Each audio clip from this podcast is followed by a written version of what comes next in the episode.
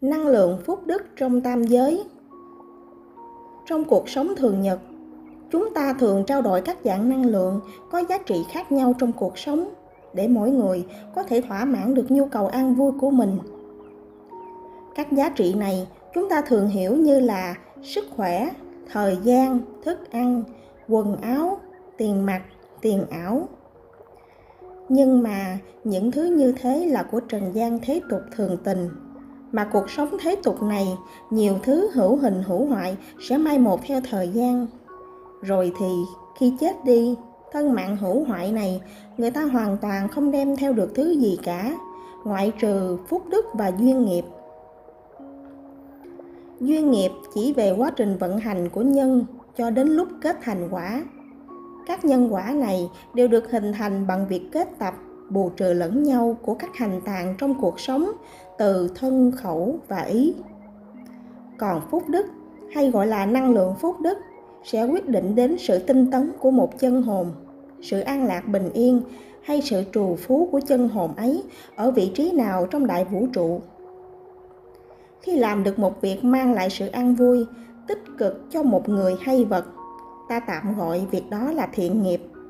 Sẽ có điểm cộng cho khối năng lượng phúc đức khi làm một việc mang lại sự phiền não, đau đớn, khổ sở, oán hận cho người hay vật. Ta tạm gọi đó là ác nghiệp, sẽ có điểm trừ cho khối năng lượng phúc đức. Như vậy, hầu hết tất cả mọi việc chúng ta làm đều ẩn tàng bên trong đó mầm móng của thiện ác song hành. Thật là rất ít việc gì chỉ có thiện mà không có ác.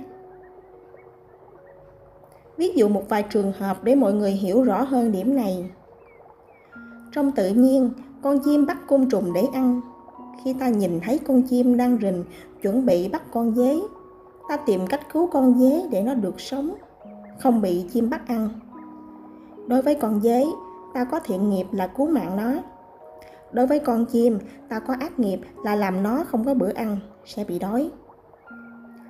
Việc tu tập của một người, khi người đó quyết tâm xuất gia tu tập, đối với cá nhân người đó tạm hiểu là vì sự giác ngộ, hồi hướng lối sống thiện lành, quyết thay đổi lối sống của mình. Ta xem đó là thiện nghiệp. Nhưng việc xuất gia này, cha mẹ người đó không muốn như thế. Muốn người đó cần cưới vợ, cưới chồng, có con, thành danh lập nghiệp với đời. Nên khi biết tin người đó xuất gia tu tập, sẽ phát sinh phiền não, đau lòng, tức giận vì nuôi con mấy lâu, chịu bao nhiêu khổ nhọc mà nói nó không nghe lời đó là ác nghiệp vậy. Việc làm từ thiện bằng cách tặng tiền cho một người vì thấy người đó nghèo khổ, việc này cơ bản ta sẽ thấy là thiện nghiệp. Nhưng mà còn tùy hoàn cảnh của người đó, có thực sự cần sự bố thí như thế không? Hay là họ vốn dĩ có thể sống tốt được, chăm chỉ siêng năng làm việc thì có tiền?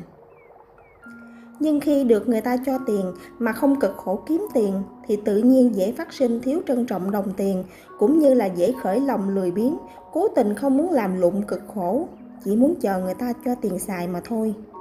Đó là ác nghiệp vậy. Ta thấy rõ thiện ác vẫn luôn song hành đó thôi. Vậy nên, ta cần chiêm nghiệm, học hỏi, trau dồi hạnh đức với các việc kinh qua trong đời sống thường nhật khi đã quen lối sống tích cực, hướng thiện trong mỗi niệm hàng ngày. Thân tâm luôn hướng thiện, tăng trưởng thiện nghiệp, giảm trừ ác nghiệp.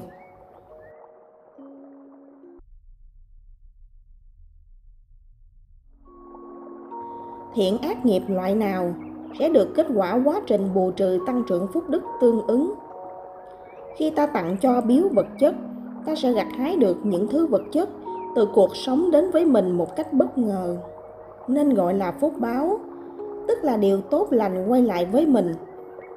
Nhưng mà năng lượng phúc đức này có sự vận hành rất vi tế. Cụ thể như vậy, người a có năng lượng phúc đức khoảng một ngàn. Một ngàn điểm này làm cho người ấy có được đời sống an nhàn. Dù không làm gì cả, cũng tự nhiên có các mối lợi lạc xuất hiện để không bị chết đói nhưng đó là nói việc không làm gì cả. Mỗi ngày trôi qua, khi chúng ta ăn là nợ mạng chúng sinh, di chuyển thì dễ sát mạng chúng sinh nhỏ bé mà mình không thấy biết. Khởi niệm lên suy nghĩ thường là tư dục, ít khi nào không bị tư dục. Cho nên, về cơ bản mỗi ngày, chỉ việc ăn, uống, ngủ, nghỉ đã là tự tiêu xài bớt năng lượng phúc đức của bản thân cho đến lúc năng lượng ấy cạn dần, chỉ còn chừng 50 điểm. Lúc này, ví như người đó đang đói, đi lang thang trên đường, nhìn thấy cây táo có nhiều trái chín rơi rụng trên đất, liền nhặt lấy mấy quả. Nếu mỗi quả đó tương ứng với 10 điểm năng lượng phúc đức, thì người này chỉ được lấy 5 quả thôi. Lấy hơn 5 quả thì bị điểm trừ vào năng lượng phúc đức cứ như thế mà giảm thêm nhiều điểm trừ tương ứng với số quả lấy nhiều hơn phần mình có thể lấy. Khi năng lượng phúc đức này bị trừ xuống nhiều, càng nhiều, thì cuộc sống người đó càng gặp nhiều khốn khó. Mà người ta thường hay hiểu rằng, tai bay vạ gió, họa vô đơn chí, điều họa xui xẻo tự nhiên ập tới liên tục.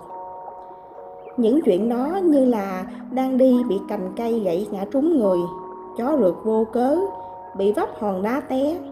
Cát bụi bay trúng mặt gây khó chịu, bị người ta hiểu lầm rồi tổn hại. Phải nguyên do rất tự nhiên, ngẫu nhiên, không phải do ai cố ý cả. Mỗi một chuyện bất thiện như thế dẫn đến việc hóa giải bớt phần năng lượng phúc đức đang bị âm. Trong quá trình vận hành nhân quả đó, nếu người a này không phát sinh ý niệm oán trách cuộc đời, số phận mình tự nhận thức được rằng việc như thế là bình thường, không phải lỗi do ai cả. Cũng không cần nghĩ rằng đó là nghiệp mình phải nhận lấy.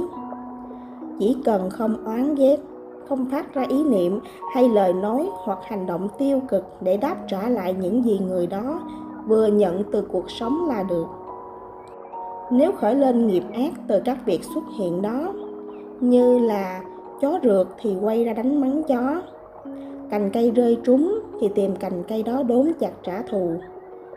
Bị người ta hiểu lầm, lỡ làm tổn hại thì quyết tâm đáp trả, gây tổn thương lại kẻ đó. Như vậy thì điểm trừ của năng lượng phúc đức này giải được một ít. Đã phải gánh thêm điểm trừ của nghiệp dữ vừa gây thêm. Ngoài ra, những việc tự mình nghĩ rằng thiện lành là người ta cần được giúp đỡ. Nhưng thực tế người ta chẳng cần giúp. Việc mình muốn giúp là tư dục của mình lại gây khó chịu, phiền não cho người ta. Lúc đó, chính là mình tạo ác nghiệp.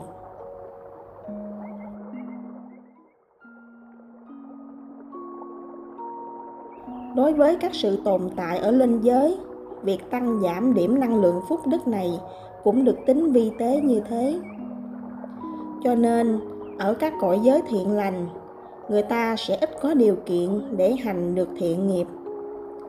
Vì ở nơi thiện lành, ai cũng đủ đầy.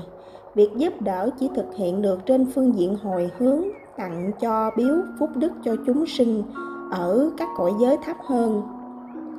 Mà tặng cho biếu không đúng chỗ đúng lúc thì lại dính ác nghiệp, làm người ta không tinh tấn được.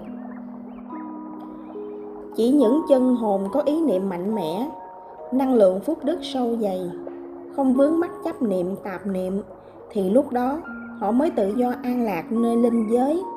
Thích cái gì thì tự tạo cái đó, nếu nó nằm trong chuyên môn của mình.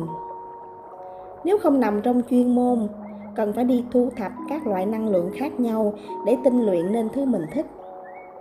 Nếu không thể đi thu thập, không biết cách tinh luyện, thì cần trao đổi năng lượng phúc đức ấy với những ai có khả năng có thứ mình cần. Những chân hồn còn vướng mắc tạp niệm, tham muốn mà không có cách thỏa mãn được.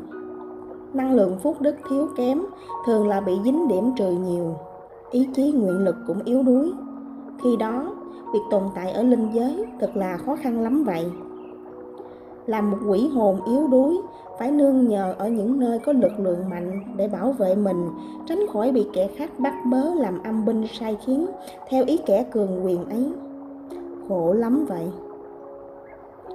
Các đẳng chân hồn muốn lập vị mình, ngày thêm tinh tấn, ngày thêm cao trọng. Tiểu vũ trụ của mình ngày thêm lớn mạnh, thì cần gieo trồng thiện nghiệp, tăng trưởng năng lượng phúc đức qua các việc thường nhật của mình bây giờ không làm, tử thần vô thường gõ cửa. Lúc đó đâu có hẹn được. Bây giờ không làm, tới lúc tiêu xài hết năng lượng phúc đức của đời mình. Khi đó đời sống khốn khó, việc làm thiện nghiệp sẽ khó hơn nữa. Bây giờ không làm, tới lúc nhìn thấy năng lượng phúc đức của người khác sâu dày vĩ đại, đạo quả cao trọng, an lạc thảnh thơi giường bao lúc đó, muốn làm cũng đã bỏ lỡ hết biết bao thời gian, nhân duyên, kiếp số mình từng trải qua mà chẳng chịu vun bồi phúc đức.